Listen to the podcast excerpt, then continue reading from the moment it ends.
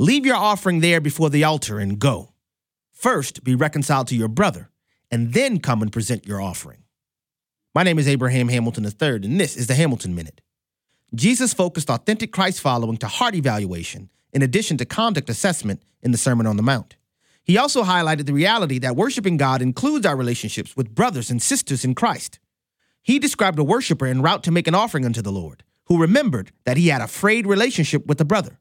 Christ commanded him to render a whole offering by first being reconciled to the brother, then continue in worship by making an offering.